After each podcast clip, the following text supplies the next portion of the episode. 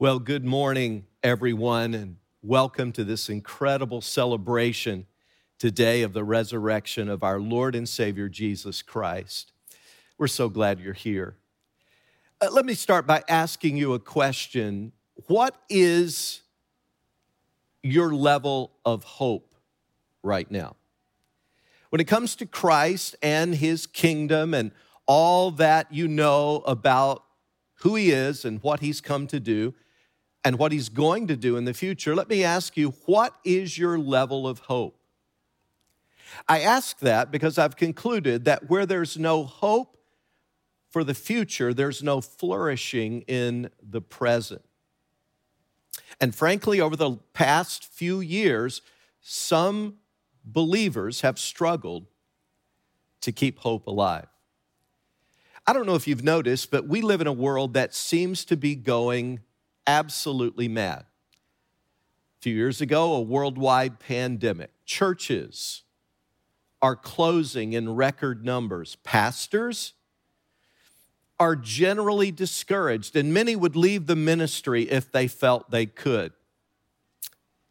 Christian values are being marginalized and even mocked in our culture. And morally, the world seems to be spinning out of control.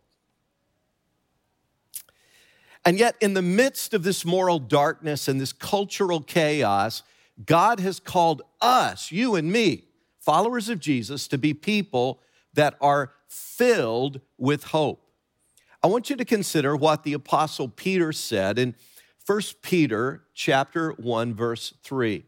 He said, "Blessed be the God and Father of our Lord Jesus Christ, who according to his great mercy has caused us to be born again to a living hope through the resurrection of Jesus Christ from the dead."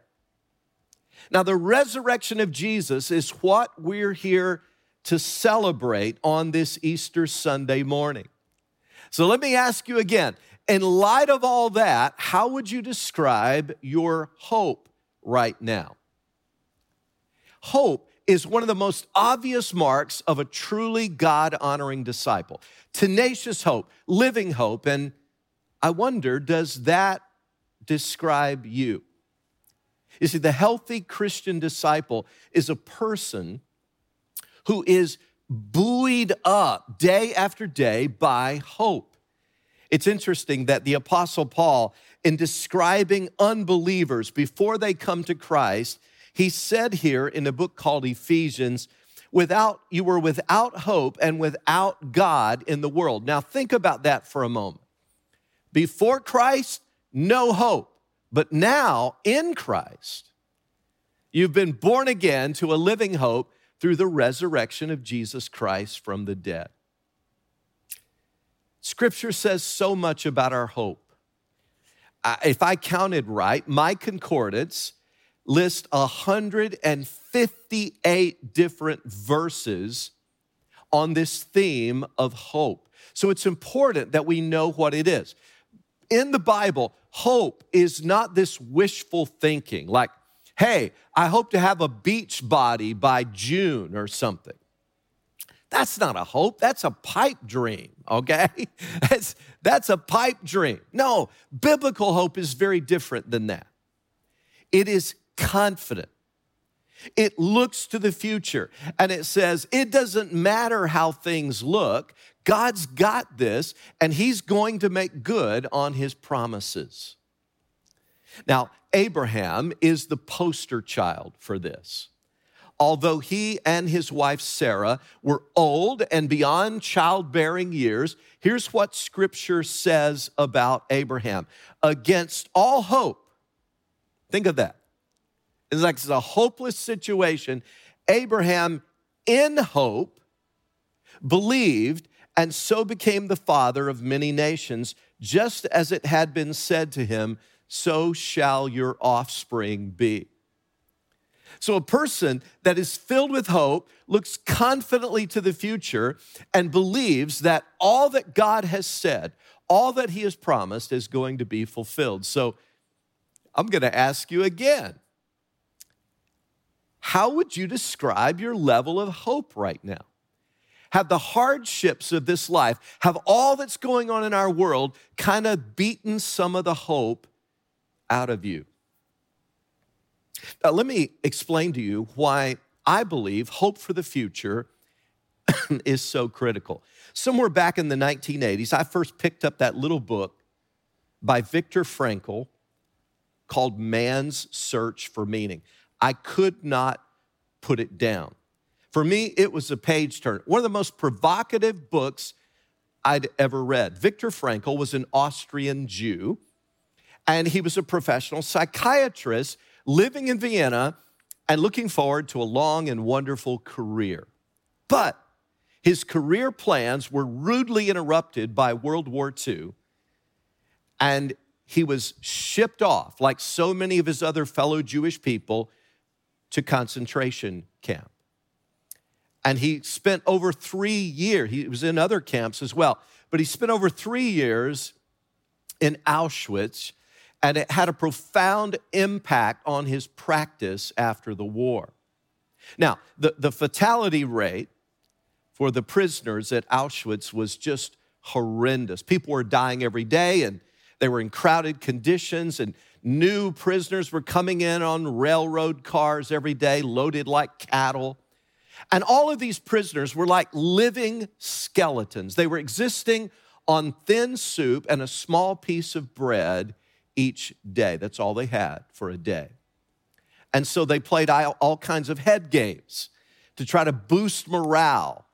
And in spite of all they tried, life expectancy in the camp was very, very short indeed. But Viktor Frankl, a psychiatrist now, is observing all of this. And he observed that it was hope for the future that helped people to survive.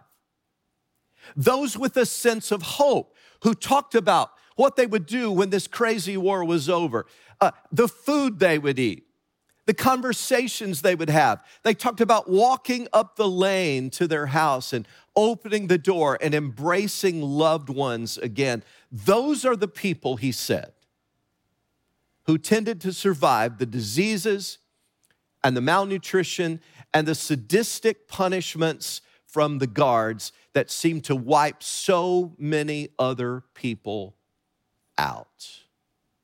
And it was that singular lightning bolt of insight that impacted his whole approach to people after the war. He said later, he said, You know, it's kind of funny uh, we psychiatrists, we often spend hours, we've been trained to do this, hours trying to unravel a person's past and understand it. When the real key, the real key is their sense of future. And so here's what he would do in his practice after the war. When a patient came in to see him, uh, tormented by all kinds of issues, he would listen to them carefully and patiently and probe a little bit, and then he would sensitively ask this question Now, may I ask you, why don't you commit suicide? now, that's not the most comforting question to be asked by your doctor, right? But he said the answer they gave to that question revealed the key to their life. And one patient might say, Well, it's because of my children. I want to see them grow up. I want to see them build a family of their own. I want to see all they can become. That's why I don't commit suicide. And he said, Aha, their children were the key to their sense of hope and meaning and significance in life. Another patient might say, Well, it's because I've got these talents and abilities that, and I haven't reached my potential yet. That's why I don't take my own life. And he said that was their hope for the future. That was their key to survival now. Another patient might mention a relationship they want to see mended. Another, a major goal they'd like to achieve. And on and on it went. Time after time, he discovered that it was a person's hope for the future that helped them persevere and even flourish in the present. So, what about you? Are you flourishing as a disciple of Jesus?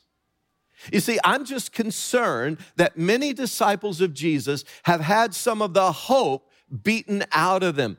And if we're honest, at times it looks like God's team is just not winning. Would you agree?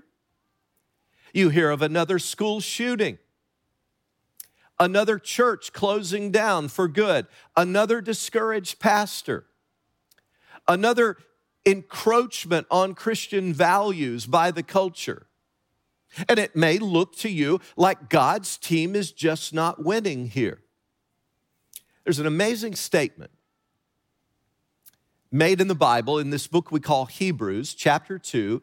It's verse 8. And this is that section now where the writer is talking about how God the Father has put all things under the power and the authority and under the feet of his son, Jesus Christ. And all things in the universe have been subjected to him. And then it makes this incredible little statement here. But now, get this, but now we do not yet see all things subjected to him. Wow. I suggest to you that is the biggest understatement of the millennium. And it's so easy to lose hope in a world gone mad where you do not yet see all things subjected to Christ. So, as we continue to live as aliens and strangers in this world, how are we supposed to bolster our hope? I want to quickly, on this Easter Sunday morning, suggest to you two things to remember. Because Easter, the resurrection of Jesus, is all about our hope. That's where our hope is anchored. Here's the first thing be sure, be sure, friend, that your hope is not anchored to anything that is passing away. I grew up in a little church down in Tennessee, way out in the country. And boy, we sang a lot of songs when we came together to worship. And one of the songs I remember the most is this little song that said, My hope is built on nothing less but than Jesus' blood and righteousness. I dare not trust the sweetest frame, but wholly lean on Jesus' name. And then the words go like this On Christ, the solid rock, I stand. All other ground is sinking sand. All other ground is sinking sand.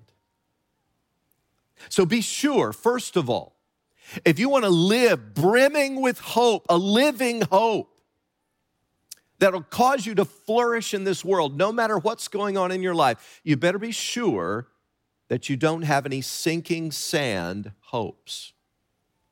I've seen it in athletes. They place their hope in athletic achievement, and with one injury, a career is ended. Those are sinking sand hopes.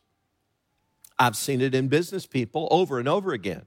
They build their hopes on career advancement and climbing the ladder at their company. And with one corporate downsizing, their advancement is thwarted. That is a sinking sand hope.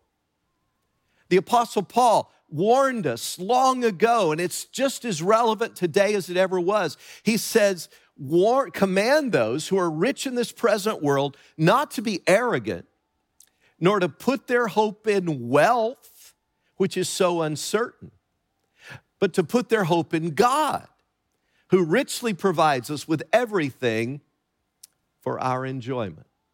Wealth is just not a worthy foundation because it's so uncertain, says Paul. Paul says, look, instead of money, put your hope in God. He'll never disappoint you. He will provide what you need. So here's the first thing if our hope today is anchored to anything that is passing away, we're ultimately going to be disappointed. But when we put our hope in God, we find that He richly provides us with what we truly need to flourish.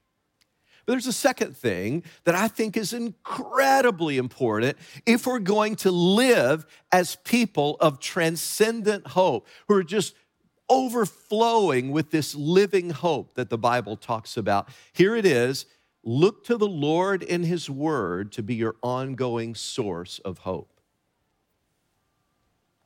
I'm occasionally asked, now, Pastor Rex, according to all I'm reading, ministry is apparently tough because pastors are wanting to quit constantly. And they say they would quit in a moment if they had something else they felt they could really do and survive. And how do you keep your hope up?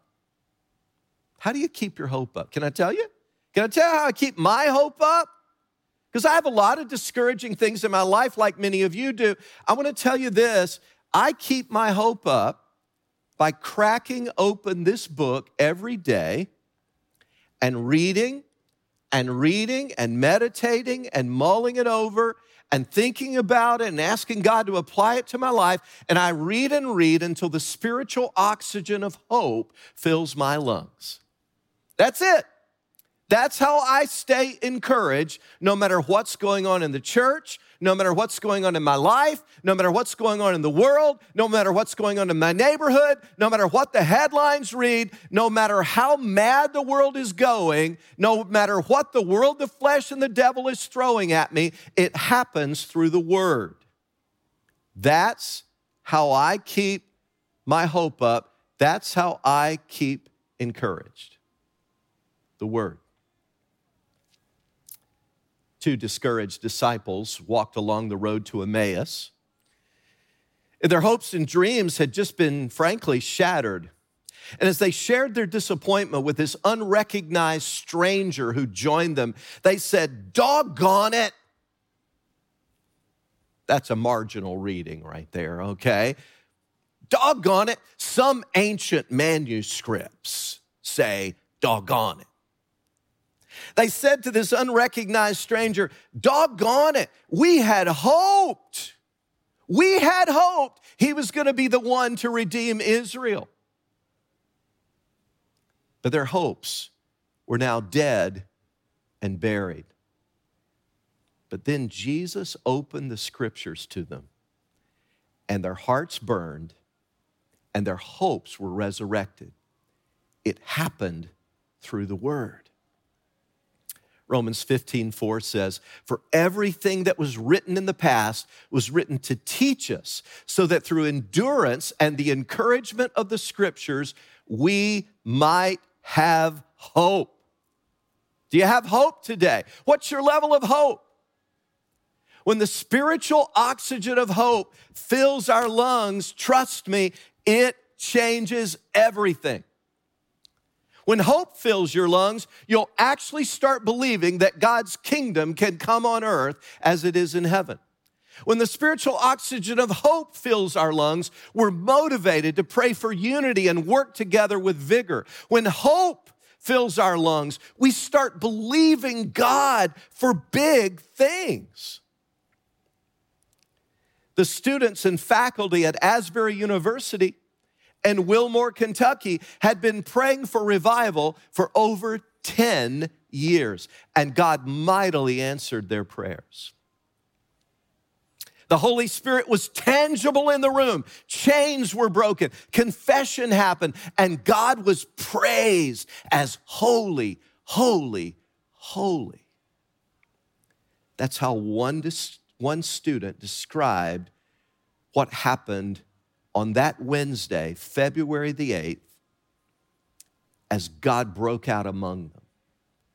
And it went on for weeks, unabated, as people from all over the world began to show up in this tiny college town of Wilmore looking for a fresh touch from God. It all started, it all started on February 8th during a call to confession of sin, and over a hundred people fell to their knees, their hearts filled with hope. And they bowed at the altar, and they, what they were experiencing was just so precious to them. Nobody wanted to leave. It's almost entirely student led, involved testimony, scripture reading, praying, and worshiping God with songs. And my point is this please don't miss my point. It all began with some bold praying by some people who were filled with the spiritual oxygen of hope. The people at Asbury were praying big prayers. Why? Because they were anchored in hope. They believed God would answer. Do you ever pray big prayers? Big prayers. Jabez in the Old Testament prayed that God would enlarge his territory and bless him immensely. And guess what? God granted his request. It's not wrong, folks, to pray for huge blessings from God. The Apostle Peter was in prison, but Acts 12 5 says the church was earnestly praying to God for him, for his release. It was a bold prayer. The early Christians prayed that God would give them the power to perform miracles and heal people. The Apostle Paul prayed boldly that his fellow Jews would all become Christians. There's nothing wrong, nothing at all wrong with bold, audacious prayers like that. But hope in the character and promises of God is what fuels that. Hope is a game changer, folks. Hope is a game changer. What is your level of hope today?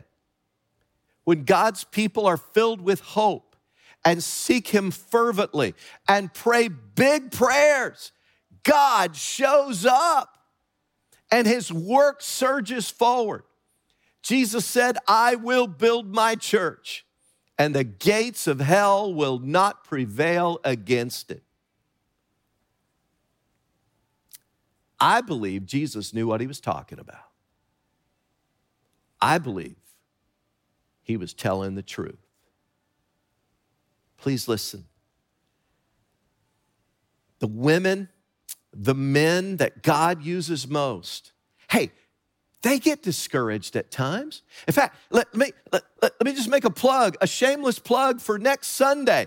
I'm going to be talking next Sunday all about what to do when discouragement dogs you. And this is going to shock some of you when we just talk in a raw, real, genuine, authentic way about how real discouragement is. But we're also going to look at the antidote for discouragement. That's next Sunday. I don't want you to miss that. The women and men God uses most, they get discouraged, but here's the deal they refuse to let the hope be beaten out of them. In Acts 16, Paul and Silas were beaten to within an inch of their lives but they continued to function as though the gospel were true. They continued to live as though all things were subjected to Christ, even though they did not yet see all things subjected to Him. And so they sang praises at midnight. They just refused to let the hope be beaten out of them. And this Easter Sunday morning, folks, I urge you, my dear brothers and sisters in Christ, to keep on praying and keep on sharing and keep on leading and keep on loving and keep on living like Jesus is winning because he is. Even in those seasons when it doesn't look that way the resurrection is a game changer. And here's the best part the same power. Are you ready for this? The same power that raised Jesus from the dead will one day raise us as well. I mean, how much hope can you handle? This is good stuff. We're called to be filled with a living hope. Because where there's no hope for the future, there's no flourishing in the present. Father, thank you for the reason we've come here today to celebrate. It's because of the resurrection of our Lord Jesus Christ. That is the game changer of all game changers. It means that we can be people with tenacious, living hope. No matter what the world, the flesh, and the devil throws out us, at us, praise God, we ride above it. We rise above it. We live transcending it because we know that you are indeed the victor. Thank you that we get to get in on your victory that's already been accomplished, and that one day, one day, we will get to see the full results of that all things are indeed subjected to you. Let us live with that hope oozing out of our pores today. And Father, let us represent you well. In Jesus' name, amen.